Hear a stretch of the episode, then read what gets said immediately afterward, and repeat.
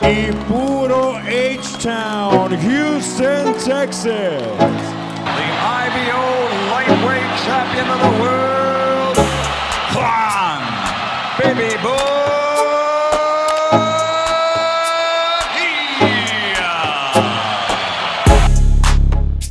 From 2019 to 20 uh, to 2022, we grew from 30 trucks to 70 trucks because some of these drivers started to see that the only drivers out on the road were container guys.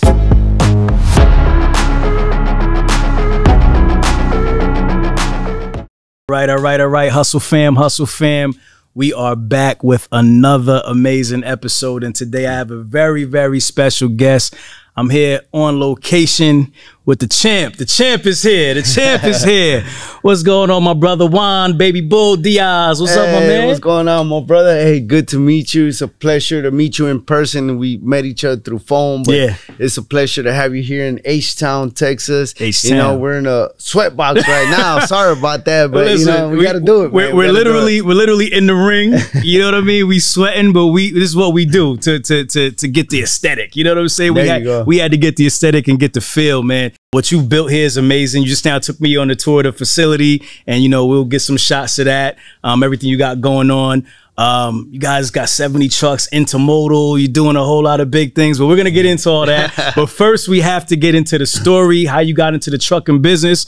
So first, I want to welcome you to Truck and Hustle, man. Welcome to the show. Appreciate it, man. Thank you very much, uh, Romel, for having me here. It's a pleasure, man. I'm I'm very excited. Once I uh, I follow you, so I'm a, I'm a I'm a fan myself. So I appreciate the invite. I appreciate you flying down here and taking the time to uh, share my story with with your public and with the world, basically, because you know the trucking industry has been it's a it's a hot commodity right now these days. So so thank you, thank you, man, for having me here. No doubt, no doubt. So we're gonna talk about the road to becoming a world champion, and then we're gonna talk about the road to becoming a trucking champion. all Ah, right? there you go. All right, so let's get it. Let's start from the beginning. Where where you from, man? Let's talk a little bit about your, you know, wh- where where you from. Talk talk about it. All right, so I was born and raised here in uh, Houston, Texas. Uh, my parents are from Mexico. So, uh, man, 40 years ago, you know, I'm 38, but 40 years ago, my parents decided to take that that uh, leap of faith and come here to the United States and uh, start a better a better uh, life for uh, for my brother and myself. So I only have one sibling, uh, my younger brother Jose, who's uh, we'll get into that a little bit later. Yeah. but he's my uh, trucking business partner, and uh, but yeah, 40 years ago they came to the United States. And believe it or not, man, they come from the same city, the same town, but they didn't even know each other. Oh, You know, wow. they didn't even know each other. so they just- both came to the U.S. and met here. Yeah, they met Oh, wow. here, man. It's it's interesting. It was like there were when they found out, um, they were only like ten minutes apart from each other, man. They lived like ten minutes apart from each other Well, where where they meet here? in Houston. Okay, In so what, what were they like working together or how no, they meet? man, they they got here. You know how uh, they had to cross the border and all on all that stuff, man. They- Yeah. so they crossed ille- Like a like a real movie, huh? Yeah, yeah, like a real movement through through the through the river and everything. You know, so at that time it was bad, but it's not as bad as it is now, right? okay.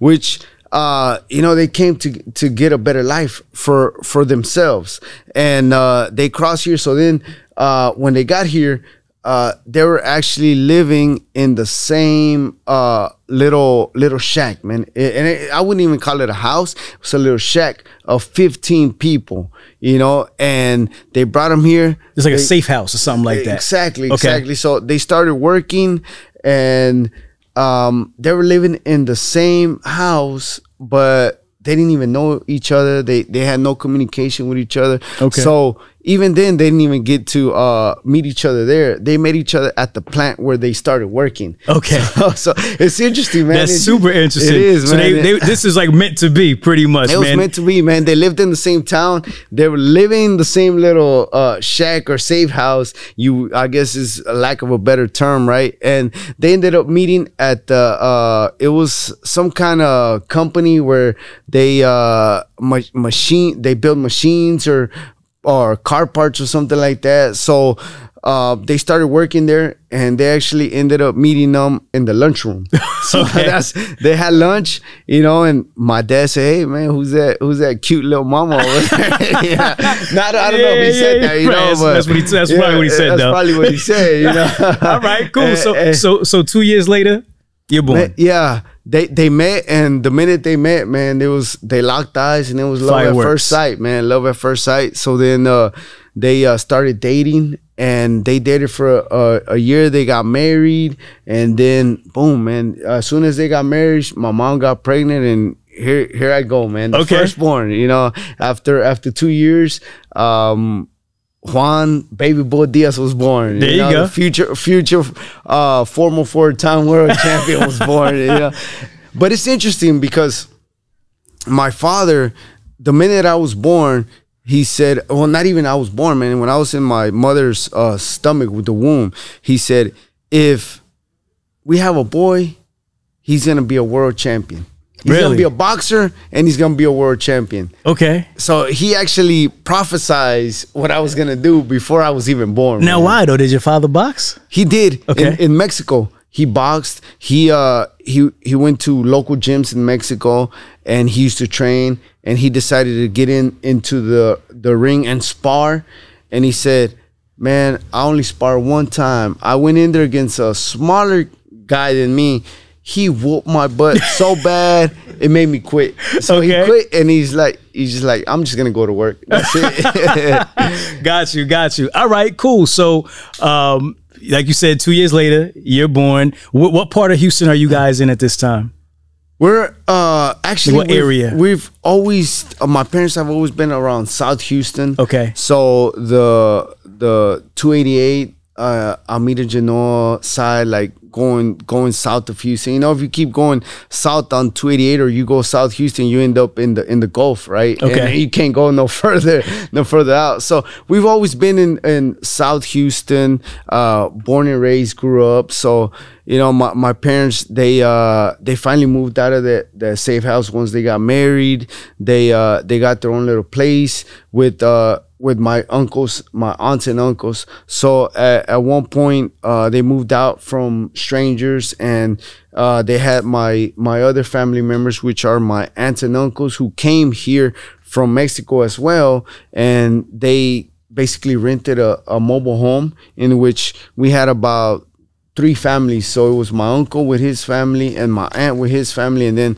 my my mom and dad with his family. So Okay. they had to make ends meet. A hundred percent, hundred percent. All right, meet. so so tell me about your childhood, man. Obviously, it was a little crowded, and you know, to, but but how was it coming up? man, it was it was pretty good. You know, we we speed up uh, uh about eight years from when I was born. And uh, we're still living in the mobile home. This eight-year-old boy who weighs about 120 pounds, you know, just all kinds of trouble, man. I Right. like I beat up kids at school. They used to call me names. I push them down, sit on them. you know, I, I they call my they call my parents, man. They call my parents. They're like, hey, come pick up, come pick up your your son. You know, he just beat up another kid. Oh so, wow, so I'm, I guess I know what it is to be bullied and then bully people because I started getting bullied. You know, kids would come and poke me in the stomach. They're like, woohoo. You remember the Pillsbury Doughboy? Like, woohoo. you And- you were a little chunky. yeah, I was, man. I mean, think about it. You're eight years old. You weigh 120, 120 pounds, pounds. man. Right, that's, right, that's, right. A, that's a big boy, Yeah, man. yeah, that's yeah. a big boy right there. So um, I used to get bullied a lot, and then I, I got tired of it. So I started fighting back. So that's when I started pushing kids to the ground, sitting on them, making them cry, and uh, they call my, my parents up, and parents pick me up from school, and you know until finally one day my father found that the uh, the boxing gym. He's like, he told my mom, look, I told you he's gonna be a boxer, and he's gonna be a world champion, and I found the gym. And this is where he found uh, the Savannah Boxing Club. Okay. And that's where my whole life changed. Everything changed, man. That's where I met Mr. Willie Savannah, the late and great Willie Savannah. He passed away last year. Um, he taught me everything I know, man, because my parents had limits. You know, they're they came from Mexico with no education. All they knew was just hard work. they had two jobs. You know, at a time I used to, my mom would wake wake up in the morning, her tonsils were swollen, fever, but she still managed to wake my brother and myself up and get us ready for school. Have my dad drop us off, and she'll go to work. You know, so so her it was both of them. You know, all they knew was hard work, hard work. But when I stepped into that boxing that boxing gym, is when my life changed. And I say my life changed because my um I guess everything opened up. The world opened up to me because with my parents, I was limited to what they know, which is working hard, you know, getting a job and going to school, getting a good education, and that's it. You know, now I'm starting to sound like rich dad, poor dad. You know, you're like, you know, your parents teach you to go to school, Right, right, right. Get, get a good job, Right. And so, you know, that's all they knew. They were like, you need to go to school, get a good job, uh, you know, get your family and this and that, whatever. You know, but then Mr. Willie Savannah taught me he started to show my brother and myself he started to open our eyes to the world and by when i say open our eyes to the world is we started boxing we started going to all these national tournaments all over the country man we fought in in florida kansas california um, everywhere new york we fought all over the country so then we started to see places that we've never thought we would ever see or we didn't even know they existed Right. you know so uh, through boxing I've learned I learned a lot through Mr. Willie Savannah and boxing. Uh, my eyes were open. I got to see the world. I got to see that it it's not just Houston, Texas. Yeah, yeah, You yeah. know uh, where I'm meant to be or or I'm meant to stay. So then through boxing, I uh, I learned all of that. Now keep in mind, I had to get good grades in order to to travel and go to all these boxing events. So Right. I Now you had a reason to, had- to I had a excel in school and do better. Exactly, exactly. So then, you know, we I started doing real good um, in boxing. And, What age did you start? What age was it when you eight you, you started at eight? You said eight years old. Now, now, real quick, were you were you a natural boxer, or or were, did you have to get kind of taught? Like, would you have to get your skills refined, or did you already already kind of have some skills already? no skills whatsoever, Okay. man. All, all, all, you know, when a kid steps in the ring and you know if he has it or he doesn't, is you look at this, the heart and the cojones, man. yeah, honestly. it. I That's mean, it. not not literally look at them, right? But you see it in the ring when they step in the ring and they got that aggressiveness. They got that, you know, if the kid gets hit and he's he doesn't back down. He's like, no, I want some more. Then you know he has it. Well, I had Ah, that. you had that. I had that. Okay. You know, when they punch me, like they'll make me cry. I'll be crying in the ring, man. And then my father and mother would come up to me and they're like, "Hey, what's wrong?" Nothing, nothing. I, I got something in my eye. You know, that's it. That's you know. Right. I, I never, I never back down, Where'd you get that from? man. I. I, I got that from from both my, my father and mother, man. Okay. Because you know, and like I said, they've been through so much. Uh, and when I say so much, they had to struggle to get to where they're at. You know, they had to fight for every penny, penny, nickel, and dime that they have. They came here uh, illegally. They crossed. They they were treated like trash, man. They lived uh, in a safe home with ten other people. They had to work hard to get what they have now Right. so you know i'm so grateful man for for the opportunity that that my parents they took that chance to come here to the to the us to this great country of the us and then i met mr savannah and i was able to um, learn the skill of boxing. So you know i knew i had it because i had that anger that hunger that my father and mother gave me as i was coming up. So you said you you start boxing, you start traveling all over the world. So you're you're competing at a very young age, right? Right. So he's just taking you around to see different events. So you, you're actually out there competing at this point. I'm actually competing, man. I'm competing. I'm uh, I started boxing when I was eight, and because I was such a, a big boy, at the age of eight, I had one fight the whole year because there was nobody really my, Nobody- my nobody age, your- and your age and- yeah. weight, okay. So when I was nine, I, I had my second fight. Throughout the whole year, I only had one fight. So it was my second fight, And then at 10, I started to get a little taller and lose some weight. So then I started fighting, fighting, fighting. And at the age of 13, I won my first national title. Uh, I started here in Houston, then I fought. This is the city, then state, then regional and national, and I won the my first uh, national silver gloves at the at the age of uh, twelve or thirteen. I don't remember what it was, right? Okay. And then after that, man, it's just it seems like everything just fast forward, like it went from zero to a hundred real quick. Right, know? right, right. I, I uh I, I can't even tell you fight for fight, but I went from the age of 12 or 13 to 16, and I already had 105 amateur fights. Damn. 105. 105 amateur- fights. Yeah, 105. Before you were 16 years Yep, old. Yep. So so then, and I lost five. Okay. I only lost five. Only five, man. Because in amateur, you know, you win one week, you lose the next. Right. You win two or three, then you lose two or three. You know, that's just the way amateur is. But I had 105 amateur fights and lost five. So then at the age of 16, I was just dominating, man. I had 13 gold medals uh, in these national tournaments. I, I had went overseas to or across the country to Mexico. I fought in national tournaments down there. I went to Puerto Rico and fought uh, in tournaments down there, and I beat every kid in my weight division, my age, right? So then that's where uh, Mr. Willie Savannah said, "You know what? Let's try for the Olympics." and I was only 16. I that wasn't even on my mind because you have to be 17 Okay. in order to fight in the Olympics. Okay. So fighting f- for the US in the 2000 Olympics was a definitely no because at the time they uh, I was only 16 and then they had Miguel Cotto who uh, was he's a great boxer. They had him in my weight. uh, Well, I was in his weight division. Okay. Puerto Rico. Yeah, yeah, yeah. Right, and then they had um, what's this guy? Uh, it was another guy, Ricardo Williams.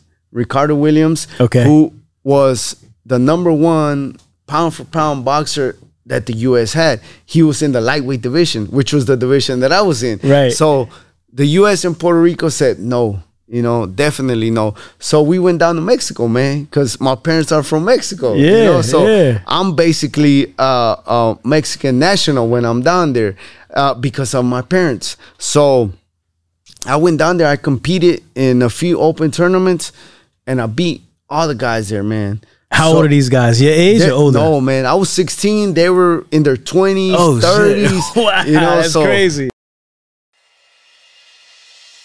GTT Commercial Tires is a tire store that's designed with the owner operator in mind. It serves as a helpful community where you are always their number one priority. Whether you're a new owner operator or you've been driving for years, their mission is the same to keep owner operators in business. That's why they go above and beyond providing superior customer service when you actually need it, educating you on proper tire care and delivering a no BS sales experience. With two conveniently located stores in Richmond and Petersburg, Virginia, and almost 2,000 five star Google reviews, they are truly raising the bar and setting a new standard in tire care. Make sure you call 1 800 991 6251 to schedule your appointment now and tell them Truck and Hustle sent you. So then uh, we go down there with the hopes that maybe Mexico will take me. So they're like, heck yeah, man, we'll take you. So I started beating all these guys, these grown men. Now, granted, grown men, I'm only 16 years old. Yeah. So um, I start beating them. Mexico says, you know what? We're gonna we're gonna try to fight for you to go and represent us in the 2000 Olympics. Well, man, I had won all these tournaments to make it to get a shot at the Mexican Olympic team, right? To beat to go represent Mexico. But when it came when it came time to go, um, again, the US and Puerto Rico, they they said, What is this kid doing here? He's not even 17. Right. So they protested, man. We had out of 20 countries, I think that okayed me, uh, the US and Puerto Rico protested. They said nope. So all they needed is one country to say no, and that was gonna do, Oh, was gonna do it. So then, you know, that was it, man. So my dreams were crushed. I was like, well, I mean, they were they were not really crushed, but I was sad. It was a man. Be- setback. Yeah, a setback. You know, I wasn't expecting to go to Olympics, but when the time came and the opportunity presented itself, I was like, man, this is gonna be good. You know, well, anyways, in 2000, man, I saw Miguel Cotto go and fight, Ricardo Williams go and fight. I think they they both got a silver medal. They came out and they got like a two million dollar signing bonus, you know, and they they went on and became uh world champions and became pros. Well, they came out and they had the they had a two million dollar signing bonus, right? I because I didn't get to go to Olympics and I was still 16, I couldn't turn pro here in the US. So I went back to Mexico and I turned pro in Mexico at the age of 16. Okay. So I had I had three fights, man, as a pro. That's crazy. Three fights as a pro. You know how much I got? How my much? first fight? How much? Four hundred dollars. Four hundred dollars to fight a four round fight when you know these guys got like a two million dollar signing bonus. Wow. So I had And you're still fighting older guys, right? still fighting so, older So, guys. so being 16 and being a pro, that's kind of like unheard of, right? It, it is. I mean, well, Like, I mean, like what you did. Like, did, is there anybody else who did a walked a similar path, or is that like kind of you're the only one who did that? No, no, man. I mean, it's it's it's happened Okay, before. You know, okay. they, they have kids, man, from these third world countries that are trying to make make a living for them and their families. And I'm pretty sure there's quite a few uh, boxers in Mexico who have turned a pro at 15, man. Right. So you know, so there's it's- no it's- there's no regulations. You could turn pro at any what age do you have to be to turn pro in Mexico? Well, in Mexico, I think it's 15. 15? If I'm not mistaken. Okay. Here in the US, 17. 17. You know, so other countries, I'm not sure. You Got know, you. It might be 13. You know, so you you know. have, you have to find the loopholes. Right, right, All right. right. Yeah. So you you you finally turned pro at 16 in Mexico, and you said you get four hundred dollars for your first fight. Four hundred dollars, man. So how, how how does that feel? Because you're looking at you know Miguel Cotto and all these other guys. They're getting millions. So does that does is that like is that a setback for you? Does that like or do you, do you like work harder? Like what? it's just what- motivation, man. Okay. motivation. Because you know, if if I knew in in my in my heart, in my mind, I knew that I was just as good as them to be in there fighting with them, even though I was 16 at the time, right? I knew that I, I had the the strength, the power, and the will to be in there with them. So it just motivated me, man. It motivated me to work, to keep working hard, to try to show them, prove to them what what I was at the time. So, man, I, I had three fights down there in Mexico for four hundred dollars. You know, on my fourth fight, I turned seventeen. I came down here to the U.S. here to Houston, and I I had my pro debut in the U.S. My fourth fight, and I fought here, and I got paid. I think. Eight hundred dollars for that fight. you know, eight hundred dollars for that. Okay, not So- two million yet. We getting nah, there. Nah, nah, we get in there, man. We get it. But you know, I've and I, I think I learned from my parents, man, that they had to fight for everything they got. So it was just normal to me. You know, Juan, you, I I said to myself, Juan, you have to work hard. You have to push yourself. You have to dedicate yourself to what you do in order to get what you want. You know, Right. so uh, I just kept pushing hard, man. I kept pushing hard, and. Uh, because of I kept pushing hard, I finally got my break. You know, I I'm maybe I had uh 10 fights here locally in Houston and Louisiana and finally I got a chance to to uh main event is who they're actually from New Jersey, a company from New Jersey. Main Okay. events, uh, they're a promotional company, and uh, they had uh, Lou DeVella at the time um, who's the the promoter, right? Lou DeVella's a famous promoter. God rest his soul, passed away too a few years ago. But he gave me the chance to try to basically uh, audition Right. for for his from for his promotional company. Okay. So then, you know, in the 2000s, all the promoters had a lot of a lot of money to sign these these young fighters. So then, um, I got a chance, man. And on my 10th fight, I think we went to Vegas and um, I got a chance to fight on ESPN. And um, I did really good, man. I, I knocked the guy out, I think, in the fourth or fifth round. I come back to the dressing room, and uh, instead of giving me the cash, they hand me an envelope. I'm like, I'm telling my, my manager and my, and my uh, coaches, hey, uh, where's my cash? Why they give me an envelope? Right. And they're like, well, your money's in there. I'm like, what? I'm like, It's called a check. yeah, exactly, exactly, man. So I open the envelope and I look, I pull out the check. I'm like, fifteen thousand dollars. I'm like, what the heck? I'm only 17 years old, man. 15 grand. I'm like, wow, man. I call my mom. I'm like, mom, you don't gotta work no more. I got you. We up. Uh, yeah, I'm like, we gonna, uh, mom, I got you. Yeah. Like, you don't gotta worry about nothing. And Yeah. then she like, we'll talk when you get home, son. Right, right, right. Don't- don't get too far ahead of yourself. Don't get too far ahead, man. So I'm like, I got the big head. I knocked this guy out, man. I'm like, Shh, man, I'm gonna make some money now. You For know, sure. So, so, so, real quick. So, who's handling your business? Like these other fights that you're getting paid four hundred dollars. Like, who who's negotiating these these numbers for you? Or Well, my, my manager is Okay. My manager Willie Savannah, who who's my The sa- trainer the same guy? Okay, he's negotiating that Which- for you. Which you know, it's not out of the ordinary, man. For a, a young, basically, I was a nobody. you had to prove yourself. Yeah, I was a nobody. You know, you, you some of these guys they win. Remember, I never fought in the open tournament. Meaning open tournament, seventeen and and older. Never, because I never. I was sixteen. Right. You know, so I could never prove myself against these older fighters. Gotcha. And, and a lot of these professional boxers that are coming up that turn pro and they get thousands of dollars, they've proven themselves. They have over 200 fights. They fought all the best fighters all over the world.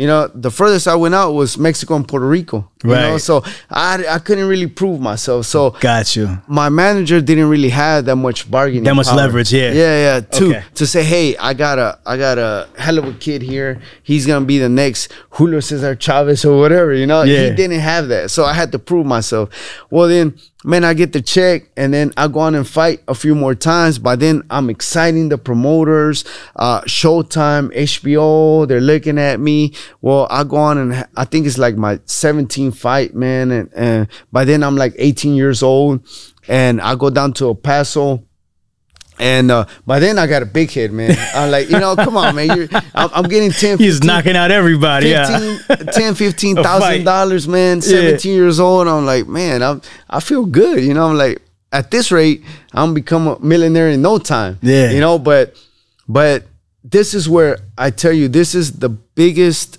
I guess, lesson that that I've learned in my life, and it has stuck to me to this day, man. In my 17th fight, I um, I go down to El Paso. I'm with main events. I'm fighting on Showtime, and uh, I still remember the guy's name. I don't remember the whole fight, and I'm gonna tell you why. But I remember the guy's name. You know, his name is Uvaldo Hernandez. Uh, I was 18 years old. He was 26 at the time. A uh, Mexican fighter, very dur- durable man. They put him in there just to give young fighters hell. You know, to test young fighters. So then we go in there to El Paso, and uh, I'll go in there the first round. Man, I, I dominate. I'm doing good, man. I'm like, man, I'm gonna knock this guy in three or four rounds. So I got the big head, you know. I'm thinking, yeah, I'm gonna knock this guy out. I, I'm, I'm gonna make some good money.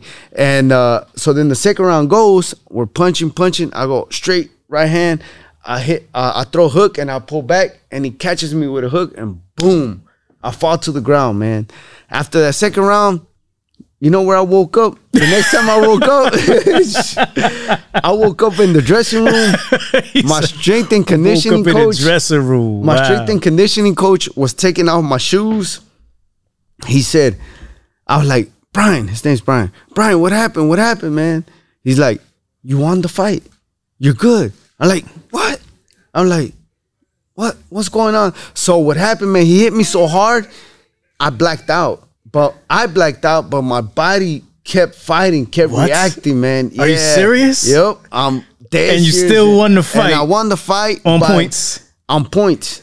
You know, But, you don't remember. You don't I don't remember, remember fighting. to this That- day, man. To is this day, I do not remember finishing the fight, man.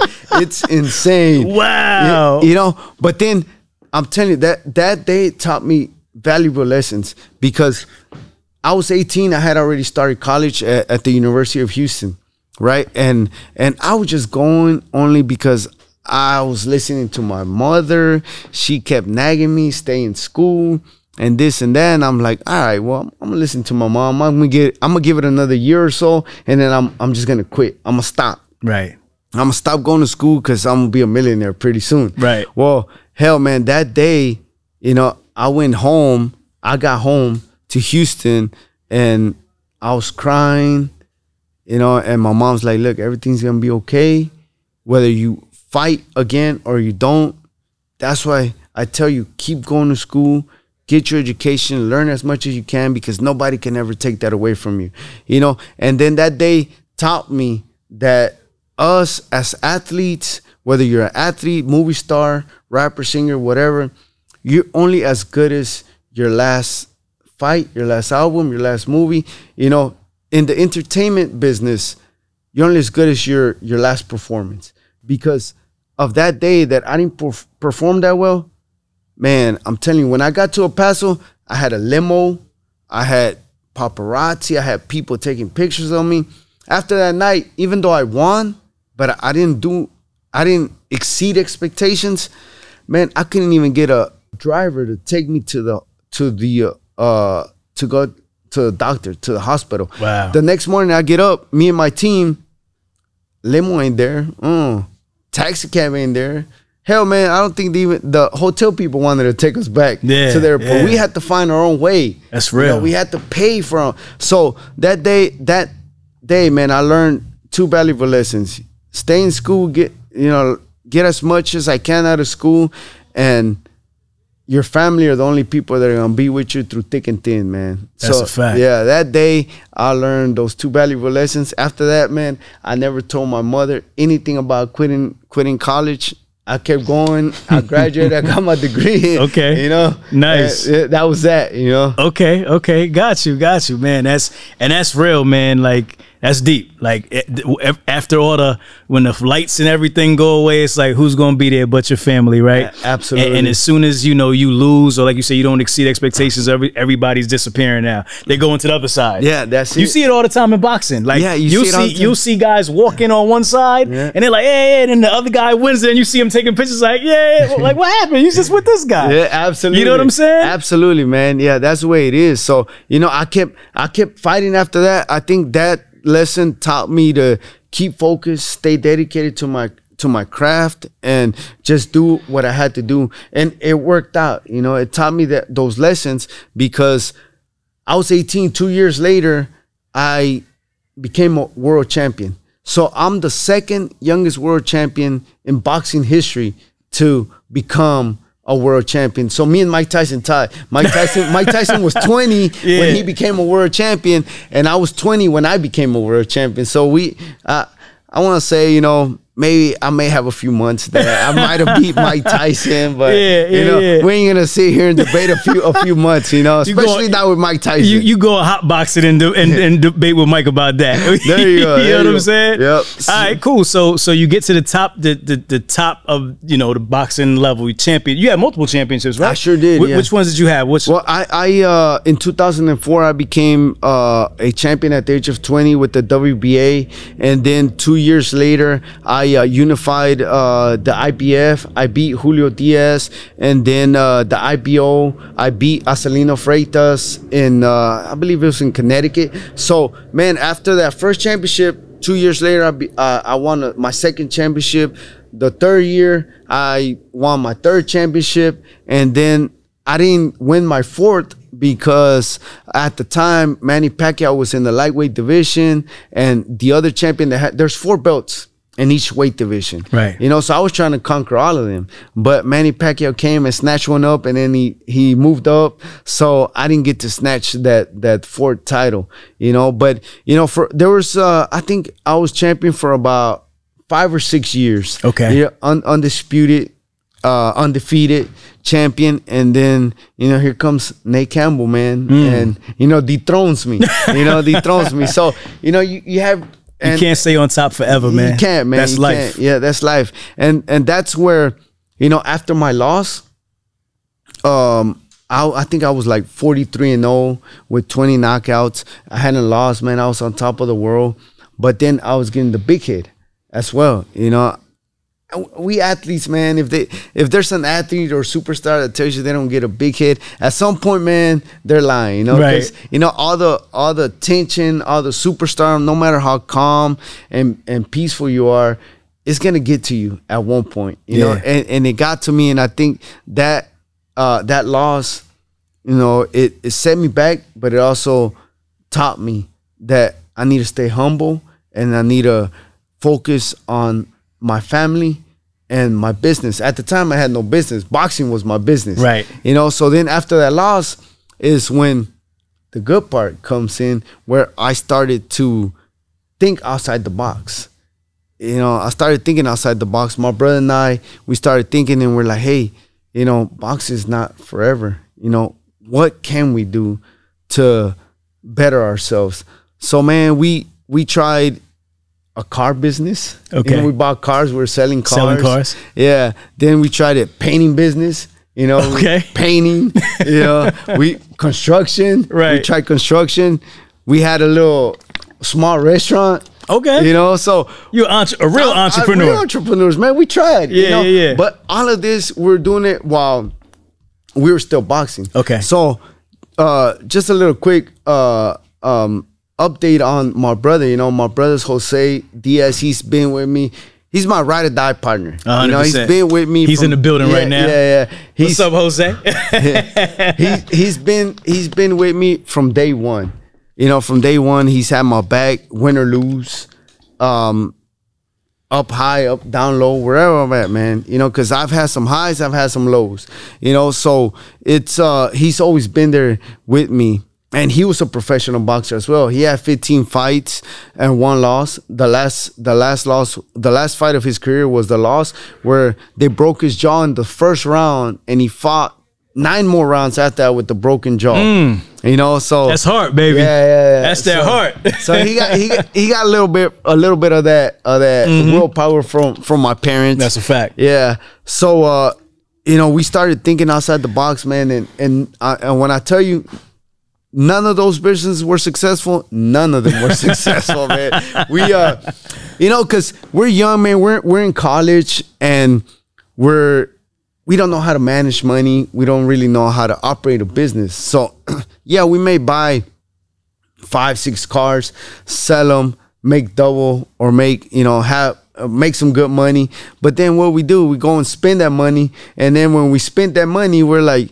Well, how do we buy the next five or six? You know, I gotta right. pull out from my personal Right, account. You know, right. so we don't we don't know nothing about managing business, man. By that time, we're we're 24, 20, 26 years old. So we're just thinking, man, when's our next paycheck gonna come? You know, from Facts. boxing. So it, it took us a little while, man. It took us a little while, and it took us all those businesses to fail in order to jump into what we have now, which is JD Express. Okay. You know, and the way the way I can say we transitioned from from being a at being athletes and being superstars uh, to businessmen is after my loss. So after my loss in 2008 when Nate Campbell, I came back and I uh, on my next fight, I uh, I fought uh, Michael Katsidis and I beat him for another world title. So I became champion right away, right off the bat, man. I lost and then I came, Came right back. I came right back. You know, so uh, so then we started thinking like, what are we gonna do? So and it's amazing how things sometimes just fall in your lap, man. The trucking business just fell on our lap, you know, because we were uh, we were boxing, we were training, we were doing good, and then we had our like off time. You know, after a fight, you have a few weeks that you're off. Right. So then I always liked outdoors. I have go karts. I have four wheelers that my brother and I would go out with our buddies and hang out. So I always had a pickup truck with with a uh, like a bumper pull trailer Okay. at, to haul our, our go karts. So then one of my high school buddies calls me. I don't answer. He calls my brother and he's like, "Hey man, uh, I'm in a desperate need, and I know you guys have a truck and a trailer that that we go out riding motorcycles and four wheelers in, right? Okay. And and then he said, I need this product. I need to ship this material, you know, from point A to point B. So I my brother got he, you know he called my brother so my brother like yeah yeah I'll help you no worries you know it's it's our friend man high school uh grade school uh it's like a brother you know so we help him out and my brother goes and picks up the shipment he and he's like you know what don't even you don't I don't even I don't even need the trailer I just need the the truck the pickup truck so he goes with with my truck that I use for the go karts Right. It's a regular, like, pickup truck. Yeah. you know he's like here take this box to over here. So point A to point B. Uh, and then my brother goes and does that. And then he calls him and like, hey, uh, I just delivered, I just dropped off your box. He's like, all right, now uh who signed for it? They're like, what you mean who signed for it? You know, a POD. What is POD? Right. Proof of delivery. Now we know, right? Right, Now we know. But right. we didn't know any of that, man. So then um my buddy tells my brother, like, I need proof of delivery. Once you do that, some give me an invoice because I'm gonna pay you for it. And then my brother's like, hey man, uh Mi- Miguel's his name. Miguel's gonna pay me for this shipment, man. Like, you know, I'm like, damn, for real, how much?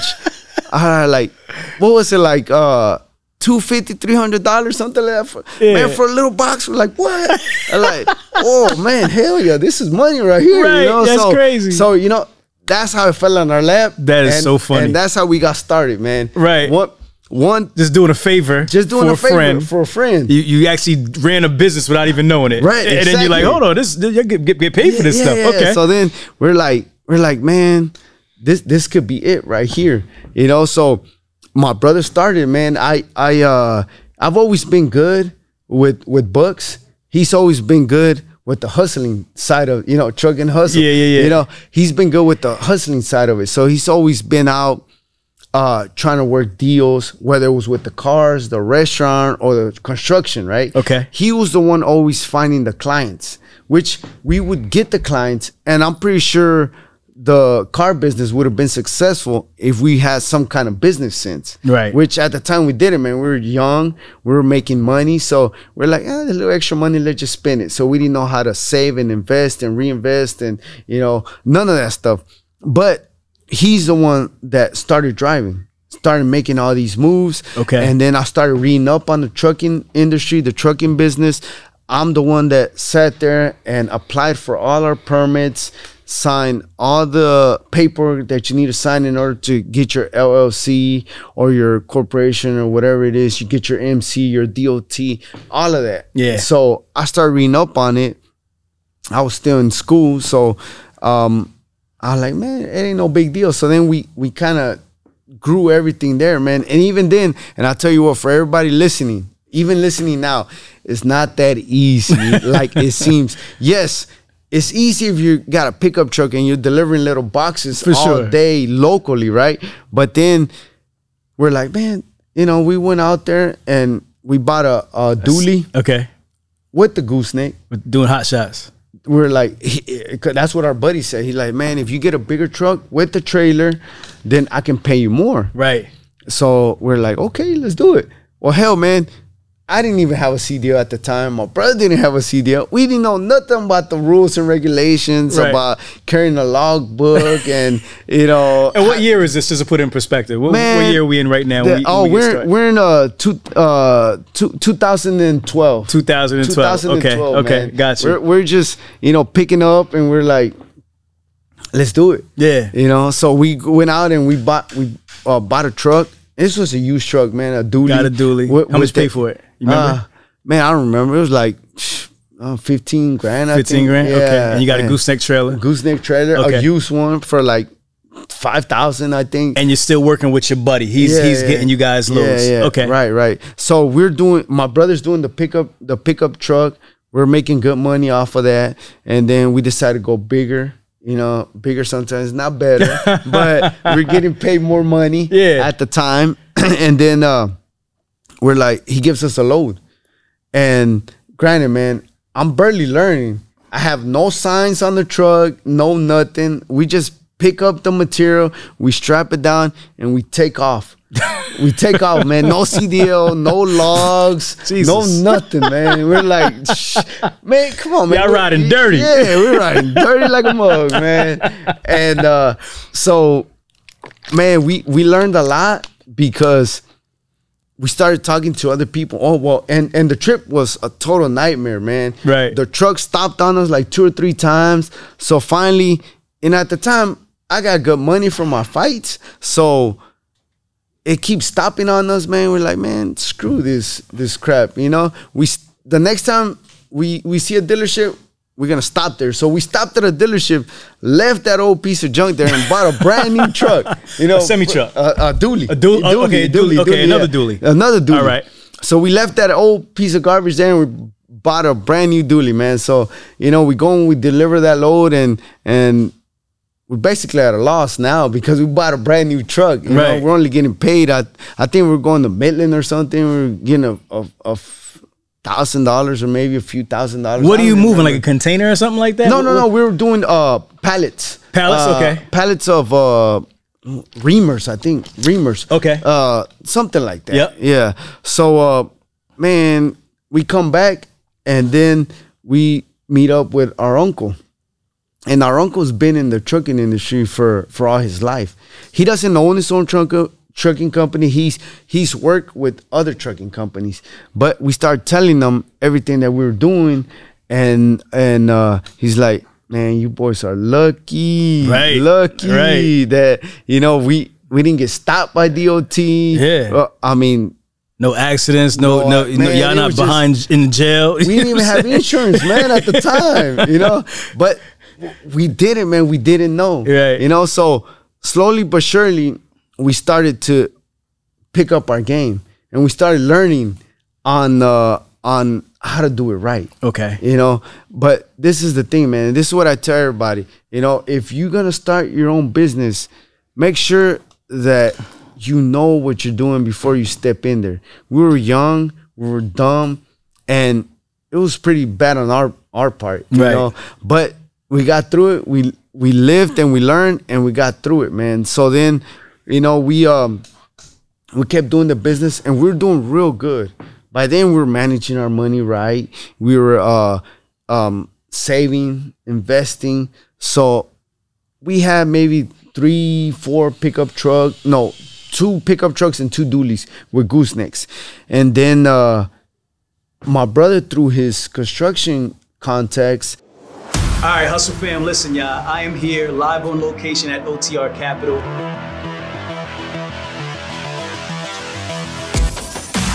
Happy to announce our new strategic partnership with OTR Capital. I'm here with Grace Marr. My friend, how are you, Grace? Awesome. It's so good to have you here. when, when we aligned with somebody, aligned with a brand, we wanted to make sure that we had the right people standing behind us and, and that could help our community and kind of take them further along in their journey. Because, you know, we can only bring them so far, right? We need to create those strategic partnerships to take them to the next level. And that's what I think that this relationship and this partnership is going to do. Grace, tell the people a little bit about OTR and what you guys do. Yeah, thanks, Ramel. So we are a factoring company.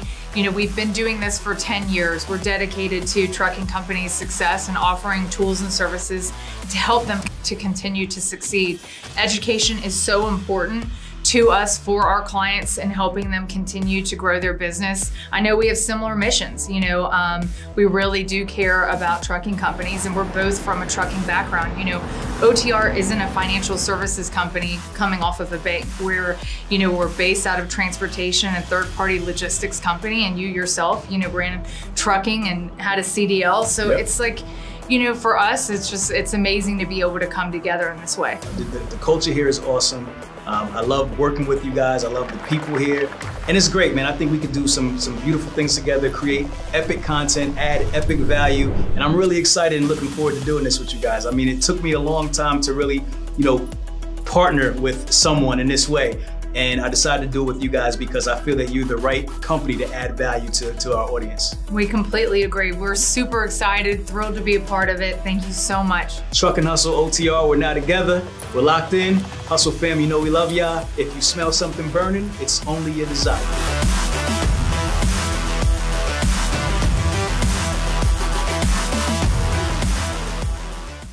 uh, met a construction guy who's had a cousin that had a cousin, and you know how that goes. Yeah, yeah, yeah, you know, yeah, who's sure. a, who's a dispatcher. Okay. So we met up. We met up with the with the dispatcher, and uh, he convinced us to get bigger, go bigger, and uh, we started to. Uh, so we went skip skip from getting more pickup trucks, more Mm-hmm. hot shot trucks to straight semis. Man, we I went in there and bought four semis, and he he taught us he showed us about the the intermodal stuff, the container stuff. Yep. And I knew nothing about that, man. By then I'm practicing. I got my CDL then, because Right, okay. you know, now I know. Right. I know. You know. Right. So I got my CDL we start the container business we start with semis and i mean everything was going good for the first year but then after that year i started to i started to learn more and more so i started asking questions so the the dispatcher had control of my whole business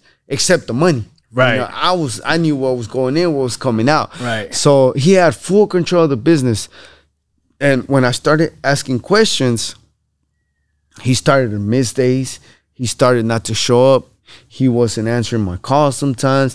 So he'll come in every other day, and then all of a sudden, you know, I get a phone call uh, from uh, from some company that there was a a chassis in Atlanta, Georgia, registered under my my company, mm. and they had been left there for months. So I started questioning him Right. and and I remember clearly, man, it's towards the end of the day, and he said, "Let me look into that tomorrow, and we're gonna figure this out." Well, tomorrow never came. He never showed up, man. So then, man, he was using my company to do his own Do stuff. his own stuff. Yeah. Yeah. So he was he had other drivers hauling stuff for him under my company. Oh, wow. So man, that right there, man, is another big lesson that I learned in the trucking industry. The trucking industry is just as cold blooded as the boxing industry, man. I'm telling you, man. I'm Right, telling right. you. It's cutthroat. It- it's cutthroat, man. And uh so that little incident, man, between him using my authority to haul containers, trailers, and whatnot, it cost me about two hundred and fifty thousand dollars. Mm. Man, about two hundred and fifty thousand dollars. And what fines? It like fines, fees, for leaving trailers, Leave the- uh, the containers, the container the, the fees. Yep. all of that, man. Woof, man, I'm telling you. Yeah, because if you don't return those containers, they start billing you like crazy. Yeah, like crazy, man. I think first few days is like 150 per day. Then Yep. it jumps from 150 to 500. Yep, yep. And it's like, man, you look at them raggedy ass containers, man. You're like, Shh, they ain't even worth all that money, Right, you know? right, right. But they they charge you, Yes, man. they do. So so you know, and on top of that, he had a few accidents that I didn't even know about. Mm. So then I was trying to stay in business, and this was in in uh 2013 is when I I started blowing everything up. But before I say that, I say this, man. I was smart enough that when I opened my first company, it was JD Transportation.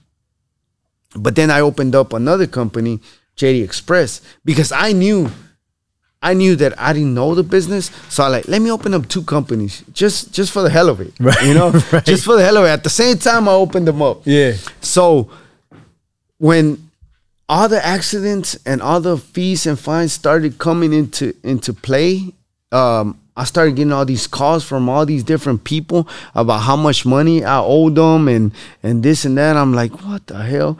So the accidents and whatnot. At the time, I was with Progressive. No, no, actually, no. We had a, a legit uh, trucking insurance comp, a trucking company that was doing our insurance, and believe it or not, man, I was getting a hell of a deal. Was- It was like 150 for full coverage and everything. You know, which at the time is just is well, it's a little expensive, but cheap, you know. Right. But um 150 for full coverage. Uh and and this was per week. So I was maybe like nine hundred dollars a month per truck, you know, which which I didn't think was that bad at the time to be starting off Right. you know and then man all of a sudden things hit me like like i hit a like a brick wall man i started getting all these collection calls i started to get people wanting money get paid for loads that i owed them and this and that so man it just went from from good to bad to hell.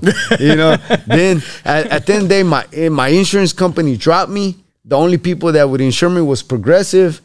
Uh, so at the time, I dropped from maybe ten trucks to four trucks because you know I lost a few trucks. He took with him to another company that I couldn't dispatcher. even the dispatcher I couldn't even get a hold of. So then, by then, man, in order to stay in business with JD Transportation, I had to pay eighteen thousand dollars a month eighteen thousand dollars a month to insure four trucks. Mm. So I didn't even have that much business, Right. You know, to to cover the the cost. So I told my brother, you know what? I think this is it, man. I think this is it. We're done, and we closed the doors on JD Transportation, and maybe it was about a month or so that we were in limbo, and we kind of still had customers calling us, and I told him, you know what? Screw it, man. Let's just get back with it and let's do it ourselves. We don't need nobody. And uh, we did, man. In 2013, we picked up, we rolled up our sleeves, and we're like, let's get to work. Wow. You know, I started driving for two years. Okay. I drove for two years. Okay. Uh, containers. My brother was dispatching. Uh, my my uh, best friend was doing the the payroll and the accounting and all that. So it was the three of us for the next three years. Man, we hit it hard. So I had in in 2012 I had this big old two story building down in McCarty. Well, I mean for the for the Houston people, I know McCarty's like where all the trucks and all the business is. Right. And I had a two story building with a yard space and everything, and I had to get rid of that, man. Um, so we ended up coming over here and working off of off of uh, here to JD Express, which is now you know in Fresno. We had to work from my living room and build back up.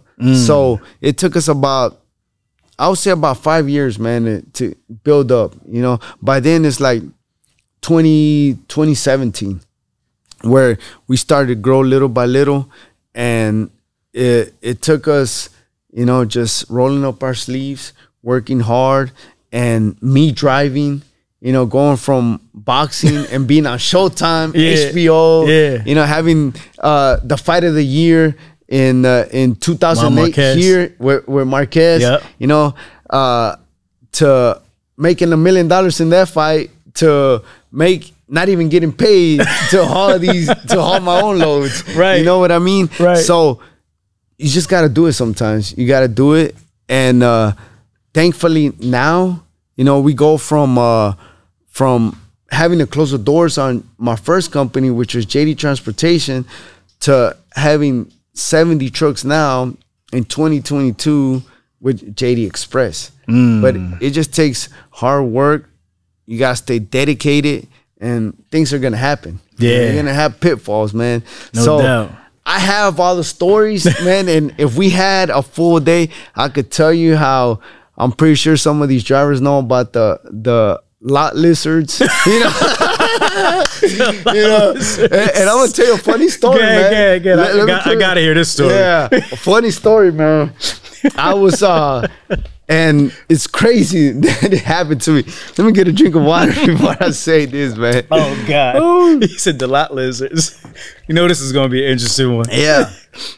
so I uh I had this I had this account with uh with Budweiser Okay.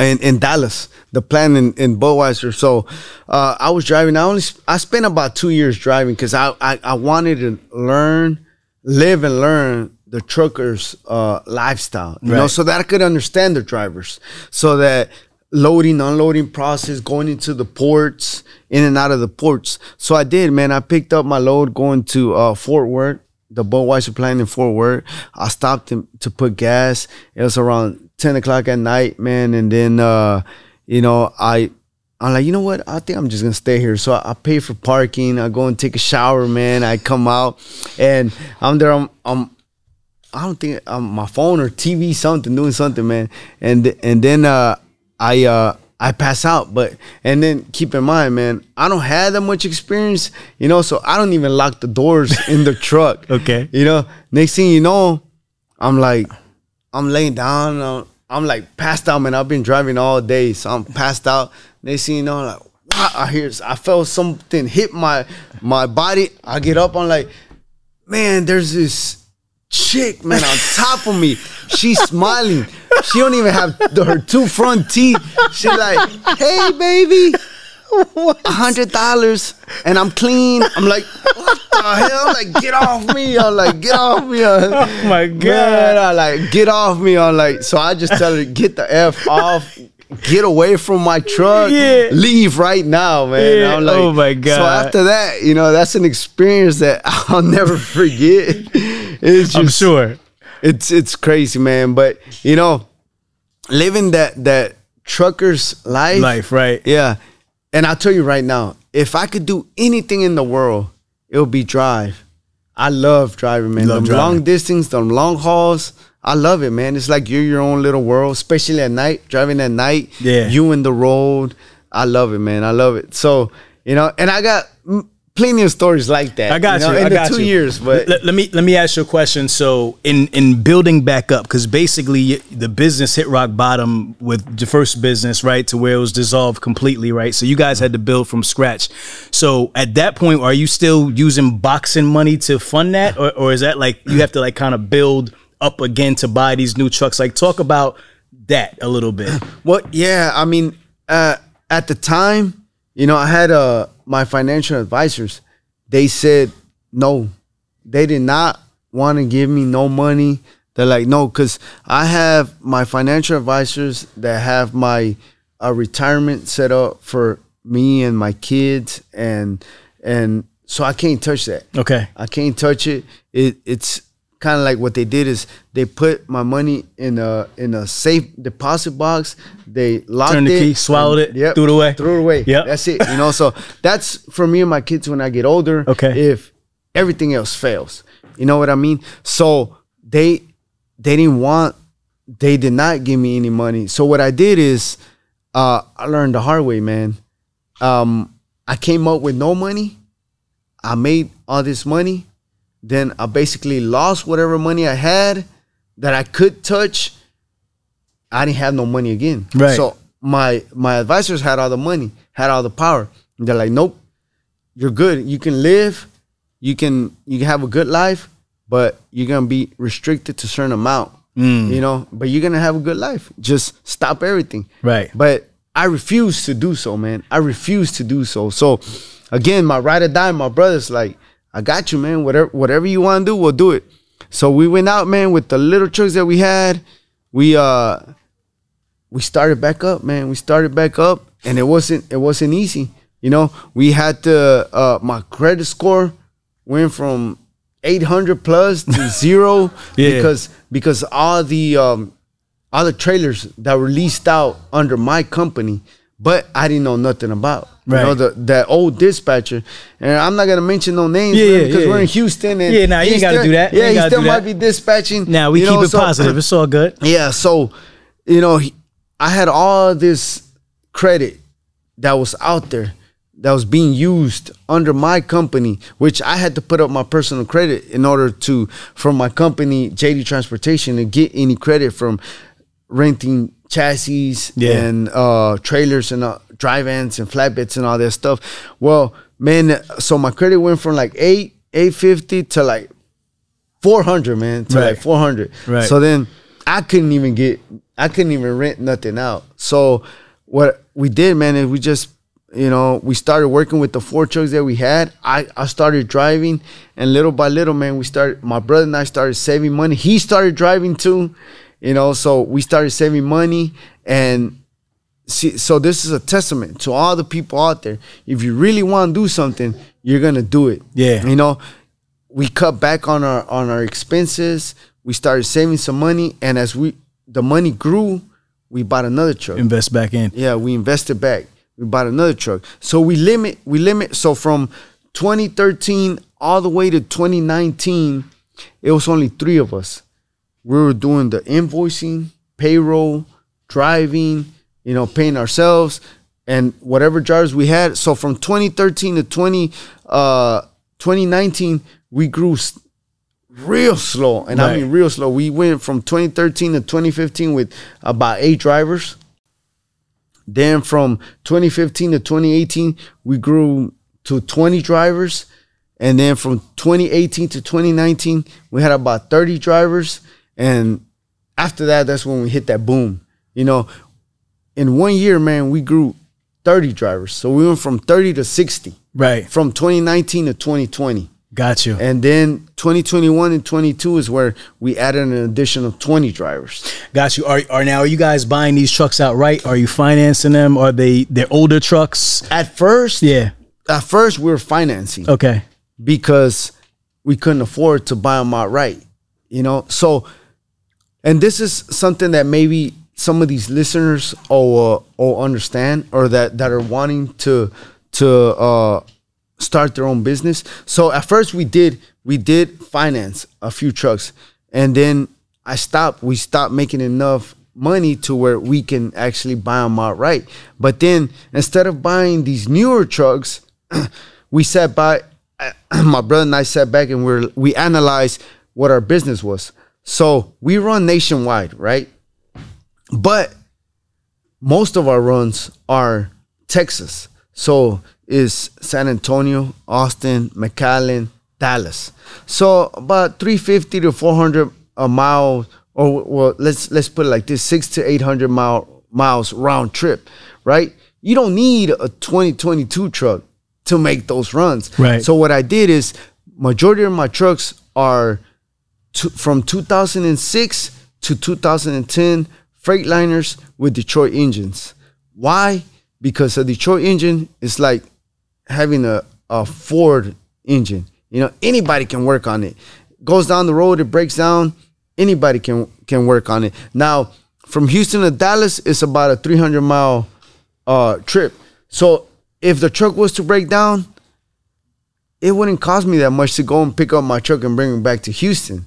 Now, if that truck breaks down in New York or California, which I mean, California is even too, is too old to go in there, right? Right. But if it breaks down, that's gonna cost me some money, you know. So I wouldn't send a 2007 truck to California or New York and expect it to go and come back. Now it could, it might, but I'm not, you know. So I know my business. I know that I don't need a 2022 or 2018 truck to make these runs to go to Dallas, San Antonio, or McAllen. Right. You know, I can have an older truck as long as it's maintained. I mean, you see the mechanic that's here in my yard now. You know, I, I make sure that maintain I maintain my trucks, do the oil changes, making sure that he goes and inspect it like a level one DOT, DOT officer, officer. would. Yep. You know, all of that, man. So I make sure my, my trucks are in tip top shape. So instead of spending seventy, eighty thousand dollars per truck, I'm spending about twenty thousand dollars to buy it, and then another ten to fifteen investing in it, in it, making sure that it's right. So by the end of the day, I have like a I have a thirty, thirty-five thousand dollar truck that's paid in cash that's making me money. You know, mm. so now every my goal is every month I buy a new truck. I buy a new truck from the money, the profits that the trucks are making me now. So let, let's get it right now. I have I have 70 trucks under my authority, but 25 of those are company owned. The others are Leased on. leased on owner operators. Okay. And the way I'm able to grow that is because I pay the drivers right and I'm fair with them. You know, if they come in and they want to see a, a, a rate, I show it to them, man. It's and I tell them that's the first thing I tell them when they when they come in and work with me. I tell them I don't hide nothing from you guys, so I don't expect you guys to hide anything from me. If you want to see how much I'm getting paid, I'll show you and I'll tell you what your percentage is Right. you know but understand that whether you think it's not enough or it's too much that's your personal opinion we already talked about the rates because i have to make money to maintain all of jd express you know i have a family that i need to feed as well i have a business to run just like you your your business is your truck and your family so you're fighting for your truck and your family so whatever rates we discuss you know, I could show you black and white. I could show you numbers, what it is. Right. But you have to respect that. That I'm giving you my word as a man that I'm gonna pay you every Friday and I'm gonna be fair with you. You have to respect. You have to give me your word that you're not gonna come over here and be, you know, arguing with me about Nicholson and cents and all that. Right, right, know, right. Some drivers will. Yeah, hundred percent. Do you do you think that the intermodal niche is like a, a hidden gem? Because it's it's something that I know a lot of people are afraid to get into. Uh, it- it's difficult to find drivers to to work the ports, and it's you know it's, it's, it could be a hassle sometimes. You have to kind of understand how to maneuver in and out. I mean, do you advise people to, to get into intermodal? Because I feel like a lot of people get into trucking and they think OTR automatically, Yeah. And they don't think like oh, uh, intermodal where you're local, your guys are getting home every day. Why do you feel that is? Now, man, they, they, there are I don't know if I remember speaking to you on the phone when Okay. we previously talked about, but I think you know you hit you hit the nail right on the head, man. With with intermodal, you know, and I and I tell people, business people, people that come to me, they're in the past, in 2012, 2013, when I started the business, I went straight to intermodal. It was the cheapest freight ever, man. Nobody really wanted to touch intermodal, but I kept doing it. And I kept telling people, man, this is gonna blow up. This is gonna blow up. Well, well, guess what, man? During COVID, intermodal did not stop. You know what happened? Instead of shipping out lumber, cars, or just general goods that that uh, that customers were shipping out from overseas into into the U.S. during COVID, man, we we as a intermodal guys did not stop because it went from shipping all of this general cargo to bringing in hand sanitizer, bringing in toilet paper, bringing in all kinds of uh goods, man. So it went again. Our business went from zero to a hundred real quick, man. And I, yeah, Right, right, right. And, and I'm I'm you know quoting one of Drake's songs. Yeah, yeah, but, yeah, yeah. But yeah, it went it, it went up it grew and i think that's where i'm telling you from 2019 to 20 uh to 2022 we grew from 30 trucks to 70 trucks Mm. because some of these drivers started to see that the only drivers out on the road were container guys Right. you know, a lot of these OTR, uh, full truckloads. I mean, there was nothing to move in the U.S. At, at, besides groceries and and uh, and where were they coming from? You know, after they after they stopped coming from the U.S., they started importing everything, and that's where we, the intermodal guys, went into these ports all over the country, picked up the goods, shipped them to the warehouses, and then the other, the other uh, trucking companies would come and pick them up. But I believe, man, and I say this just like you, I think intermodal is a hidden gem that not a lot, not a lot of people have explored or don't even know about. And why? And I'll tell you why. It is hard, man. It is hard. You, there's special permits, licenses, your SCAC code. You gotta have uh, special insurance, a trailer interchange agreement with the UIIA in order to work with these ports. And it's it's real hard, man. Because if you don't know the business, instead of making money, you're gonna be spending a lot of money with uh, container demurrages, per diems, the trailer uses, the chassis. I mean, you, it could be a real profitable business, or you could spend a lot of money. hundred percent. Do you do inbound and outbound or just Yeah, You yeah, do we do imports and exports. Okay. so we we work with customers uh, from all over the world, man. We we work.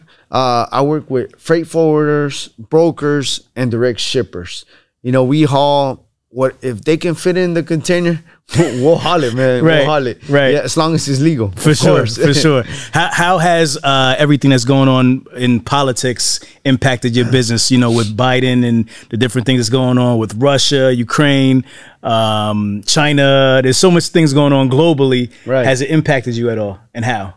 uh, my business man, not at all. You know, uh, it. I could see how it impacts the oil and gas industry with Russia, Biden, and all, all this stuff that's going on all over the world. But with containers, you know, we may be hauling oil and gas equipment, uh, shipping it overseas or bringing it from overseas. But if that slows down, there's always customers uh, in the like right now. I have I have a good customer that's growing tremendously, man. He's uh, he's bringing in granite, so slabs of granite from Brazil. Okay. So I mean that's just constant, constant. That has nothing to do with oil and gas, Right, You know, right. So you know it's it's coming in. Then I I work with another customer um, that's bringing in a lot of seafood, shrimp, and tilapia from overseas, frozen, frozen uh, tilapia and shrimp. That has nothing to do with the oil and gas, you know. So at times when the oil and gas industry is booming here, yes, we we see a lot of uh, containers bringing in supplies with oil and gas, and uh, things of that nature. But when it slows down, man, I go after the shippers and customers that was was booming at the time. So for example, like hand sanitizers. You know, I started working with a customer that was started bringing in a lot of hand sanitizers, shipping it to Dallas, Texas. So, man, I started working with them. You know, at first I was getting paid real cheap, but then once they see the type of service that I provide, then they start kicking or pushing the other trucking companies to the side and bringing me in, and that's where I'm able to give them premium service, um, charge up a little bit more, and by then they're hooked. You know, so they're hooked. So do, do do customers typically find you, or do you get a lot of calls inbound, or, or are you having to do a lot of sales out there to find new customers? I, I actually right now I'm not doing any more sales. Um, I used to have a, a sales guy. My brother and I used to do sales, but now we we get so much so many calls from brokers and freight forwarders, man. And at times, right now, the industry that we're I mean the the times that we're living in, I rather work with uh, reputable brokers and freight forwarders than I do with direct shippers. And let me tell you why. Because a direct shipper or a customer, once you start the relationship with them, they you know they tend to say, you know what, let me have an extra 10 days. So instead of 30, let me pay you in 40. Let me pay you in 60. You know, so they they have that that comfort with you that they can reach out to you and and tell you, hey, give me a little bit of time or extend my my line of credit a little bit more. And you know, in the trucking industry, man, I mean, you know, nickels and dimes and pennies is everything. You know, it Right. can make you or break you. You know, especially with the fuel prices going up. So I rather deal with these freight brokers or freight shippers because you, know, you tell them I'll do the work for you, but net 30 and this is how much it's gonna cost you. And if you want me to do it, I need a rate con, you know, signed and stamped and we'll make it happen. Yeah. And so they have to abide by the by those by those rules, by those terms. You know, and and on top of that, some of these brokers, they're a lot bigger than some of these direct customers. So they have the capital, they have the money to pay you in 30 days and they have the ability to wait those extra 15, 20 days to get paid. You don't use factoring? I don't use factoring. Okay, okay. I used to. You okay? I used to. so you just you're just waiting it out. Those I- net I- net fifteen, net thirty, whatever. yeah, it is. yeah, man. I, I try to negotiate with with my uh with my customers, you know, net net fifteen, net thirty, which I have a huge customer, man, that, you know, I'm considering it because it's all about cash flow. Right. You know, cash flow. And and the way I I see I used to see it is why am I gonna, you know, give up that money when when I can when I can keep it myself. But then it also doesn't make sense at times. You know, that money that's coming in, I can use it to make more money. you know? Right. If That, if that would be why you would use right, factor. right, right, So if the factoring rates are low enough that benefit uh benefit your business, then why not do it? You Yeah, know? Why yeah. not do it? A hundred So, percent. And you also have a flatbed division as well, right? I do. Yep, I do. My my brother Your actually brother handles works that. a flatbed. Yeah. So are you guys on a load load board with those, or you have direct uh, shippers with that as well? we have direct direct uh, shippers, direct customers. Okay. That uh they do oil and gas. Okay. We uh they drill, man. They do uh uh hor- horizontal direction directional drilling. Okay. Yeah, yeah. So man, we we ship out um all over the country, and those are primarily primarily uh the hot shots that are we're taking drill bits, uh, mud motors, that kind of stuff, and then for the big stuff, we do uh, uh sandblasting material uh that we ship out to West Texas and primarily in Texas. Got you. So the last question on intermodal: How does some because you said you had the big boom in last year, like during COVID and all that, like what- 2019. 20, 2019. Yeah, yeah, yeah. So what was the the the main cause of that? Big boom. Like, what happened for you? Was it more customers or more freight from the customers you had? What was the key that turned you guys up so much from almost doubling in your business size? man, it was the fact that it was so many customers reaching out to us, and then the prices damn near doubled, man, for container work. Right. You know, like when when we used to charge two to three dollars a mile, we're over here charging five and six dollars a mile, and which we still are. You know, for some of these runs, and because container intermodal containers are a special niche that not everybody gets into. So you can't just call up, uh, you know, Joe Blow Trucking Company and say, "Hey, I have a container at the port of Houston or New New York or wherever it may be, and I I need I need it picked up and delivered to my warehouse." Not everybody can do that, Right. You know, we on the other hand, or anybody that's a, a trucking comp, intermodal trucking company, they can go into we can go into any port, you know, and pick up a container. Of course, we have to sign up and, and get our, our permits to go in there, right? Right. But we know the the the process, how to do it, you know, because if it's it's not all the same, but it's pretty similar, you know, in every port. So any customer, if we have the equipment, like we have reefers, we have dry vans, we have flatbeds. So if any customer calls us and asks, "Hey, I need a driving load, a full load, a full truck load. I need a reefer. I need a dry van. I need a hot shot," we can do it. Got you. If they need uh, us to move a container from the port of Houston, we can do it. You know, you can't just call up any trucking company. That's a fact. And and tell them, hey, can you move a container from us? So by us having that container authority, being able to go in and out of the ports, that gives us flexibility and the ability to do everything else. Hundred percent. I, I'll tell you, I, I know several people in your niche in intermodal, and there's a lot of trucking companies struggling right now. Yep. But intermodal is not. It's booming, man. It's moving. It's, Yeah, booming. It's booming and right there's now. work for and there's work for everybody to do it you know if anybody comes and asks me and i've had drivers that want to start their own container business and i'll tell them look man it honestly cost me $250000 for me to learn this business 10 years ago you know am i gonna hold your hand and tell you step by step by step what to do Hell no. but am I gonna point you in the right direction? Yes, I am. Right. Because I'm not that type of guy. You know, Right. there's enough for everybody, all of us to eat. You Yeah. know, so can I tell you who can help you with your scackle? Yes. You know, they're gonna charge you, but I'll point you in the right direction. This is where you get your scackle. Call this person. You know, you gotta get your uh whatever you need.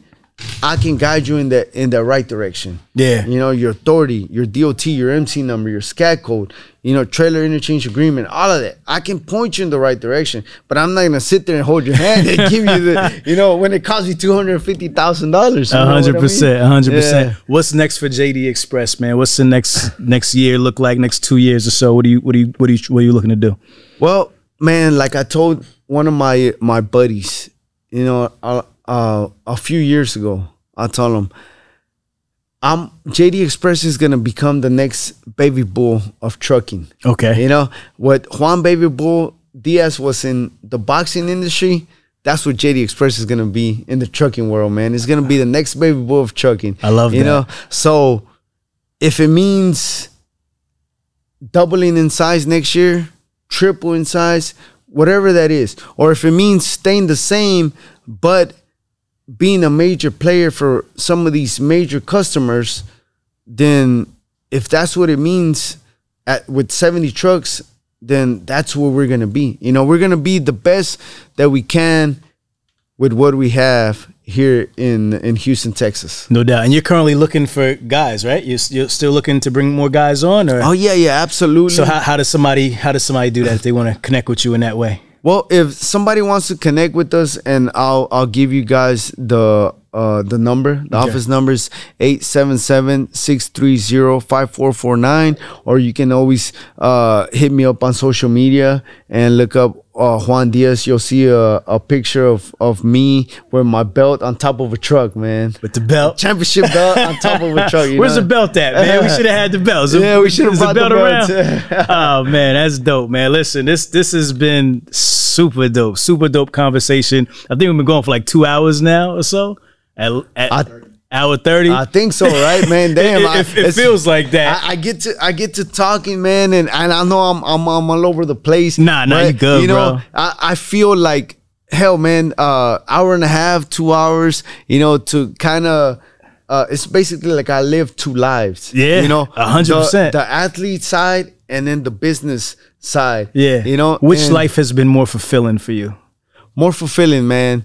I I'm gonna have to say the business side, the trucking side. Believe it or not. Why? Believe it or not, man, because Because you at the, The- top. You got to the top yeah, of boxing. Because in boxing, it was all dependent on me. You know, whether I wanted to get up and run, whether I wanted to eat right, whether I decided to go and spar 10 15 rounds that day it was all up to me you know when when they when they put my gloves on and i was facing my opponent it was just me and him you know so i knew what i was gonna do a lot of times i didn't know the outcome of it but i knew that i was gonna put my 100% in it but the beauty about the trucking company is that when I, well, let me go back. When I would would win that that championship fight or that fight, it was just me. I felt that satisfaction. I felt that glory. You know, nobody else could feel what I felt. But in the trucking industry, man, when that guy calls me and he's like, "Hey, man, uh, you know, like, man, my my wife is really sick, you know, and I could show you the paperwork. I'm gonna need a little extra cash this week. You know, could you kind of help me and give me the best runs? Man, I go out there and I talk to the dispatchers and I tell them, hey, make sure you run this guy hard, legally, but hard, and give him the best loads. You know, and then when I get a phone call a month later, not from him, but from his son, man, saying, you know, thank you, Mr. Diaz. Thank you for giving us that little extra for helping my mom push through these uh through through this uh therapy you know come to find out man she's doing like uh chemotherapy you know and they needed that extra cash Yeah. you know and that's when that's when you know it's so rewarding man that you you're not i'm not just changing my life i'm helping other change other people's lives you know what i mean so when as an athlete yes, I, I gave entertainment. I was entertaining, but now I'm helping out people. You know, I'm helping people change their lives. I'm bettering their lives, not because, you know, that's what I do, but it just it it comes from my heart to help other people, you know, and that is the most rewarding thing I could ever have. You know, mm. nobody nobody applauds me for it. Nobody sees it, but I know it. You Right. know, just like just like when I when I became a world champion for the first time, nobody felt that excitement, that glory that I felt. Well, I get the same glory, that same excitement, the same satisfaction by helping people, man, come up, helping people uh better their lives, better their families' lives, you know? And but I say that to say this. Not every every person, every driver is as thankful as the next guy. You know, Right. I've I've done man, I've had drivers leave on me. They owe me 15, 20 grand. You know, I've I have a few guys do that.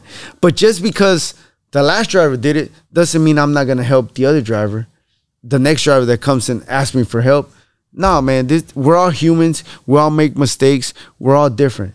You know. Now, am I gonna let them borrow, give them a fifteen thousand dollar check and tell you, you know, Right. You- you're not a- you're not a fool Nah. I'm not a fool either. Right, You know. right. But but yeah, just because one guy does something does me wrong, man, doesn't mean I'm not gonna help the next guy. You know, it's, it's part of life. You live and you learn, and you grow.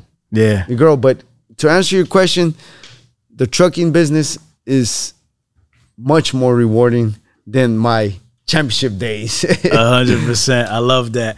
All right, cool. So it's customary that we always have to give a final thought, and you've been dropping jewels the whole episode. but the final thought is basically what you want to leave the audience with, right? That entrepreneurial thought or spiritual, wherever you want to go with it. And then just one more time, let everybody know where they can connect with you personally, learn more about JD Express, learn more about you, um, so forth and so on. So let's go with the final. Well, let's go where they connect with you, connect with you first, and then let's leave them off with the final thought. Yeah. So uh you know, you can find me, you can contact me at 877-630-5449. That's the JD Express number. Or you can uh, reach me on my social media at Juan Diaz. I don't have no special nicknames, no special name. It's just Juan Diaz. Look for the guy with the championship belt on top of a, a semi. That's right. Yeah, that's how you can find me. And final thought, man, is uh, what I used to tell uh, kids you know, at times I was a motivational speaker when I was a world champion. I would go to high schools, uh, elementary schools, and try to motivate these kids. So whether you're uh, a little kid, little girl, or you're a full grown adult and you want to make changes in your life, you know, it doesn't matter what age you are. It, it's always good to have a dream. You know, have a dream. Have a dream. Chase that dream work hard for their dream, and never give up. And if you do those things, I guarantee you, you're going to have a fulfilling life, whether you're eight years old or whether you're 60 years old. you know, it doesn't matter what age. If you have a dream and you follow that dream, you work hard for that dream. I'm telling you, man, you're gonna have you're gonna find that happiness and that success, that fulfillment in your life that like no other, man. So it's always, you know, it's always good to dream and have a dream. No doubt. The champ is here. Juan, Baby Bull, Diaz. We about to go a couple rounds after this, y'all. Listen, this has been a super dope podcast. Thank you so much for joining me, my brother. Listen, Hustle fam, if you can't respect it, your whole perspective is whack. You know what we do around this time. If you smell something burning, it's only a desire. Myself, the champ, we out. If you twisted, confused, or stuck about trucks, don't be dumb. This is the place to come. Truck N Hustle. Let's go.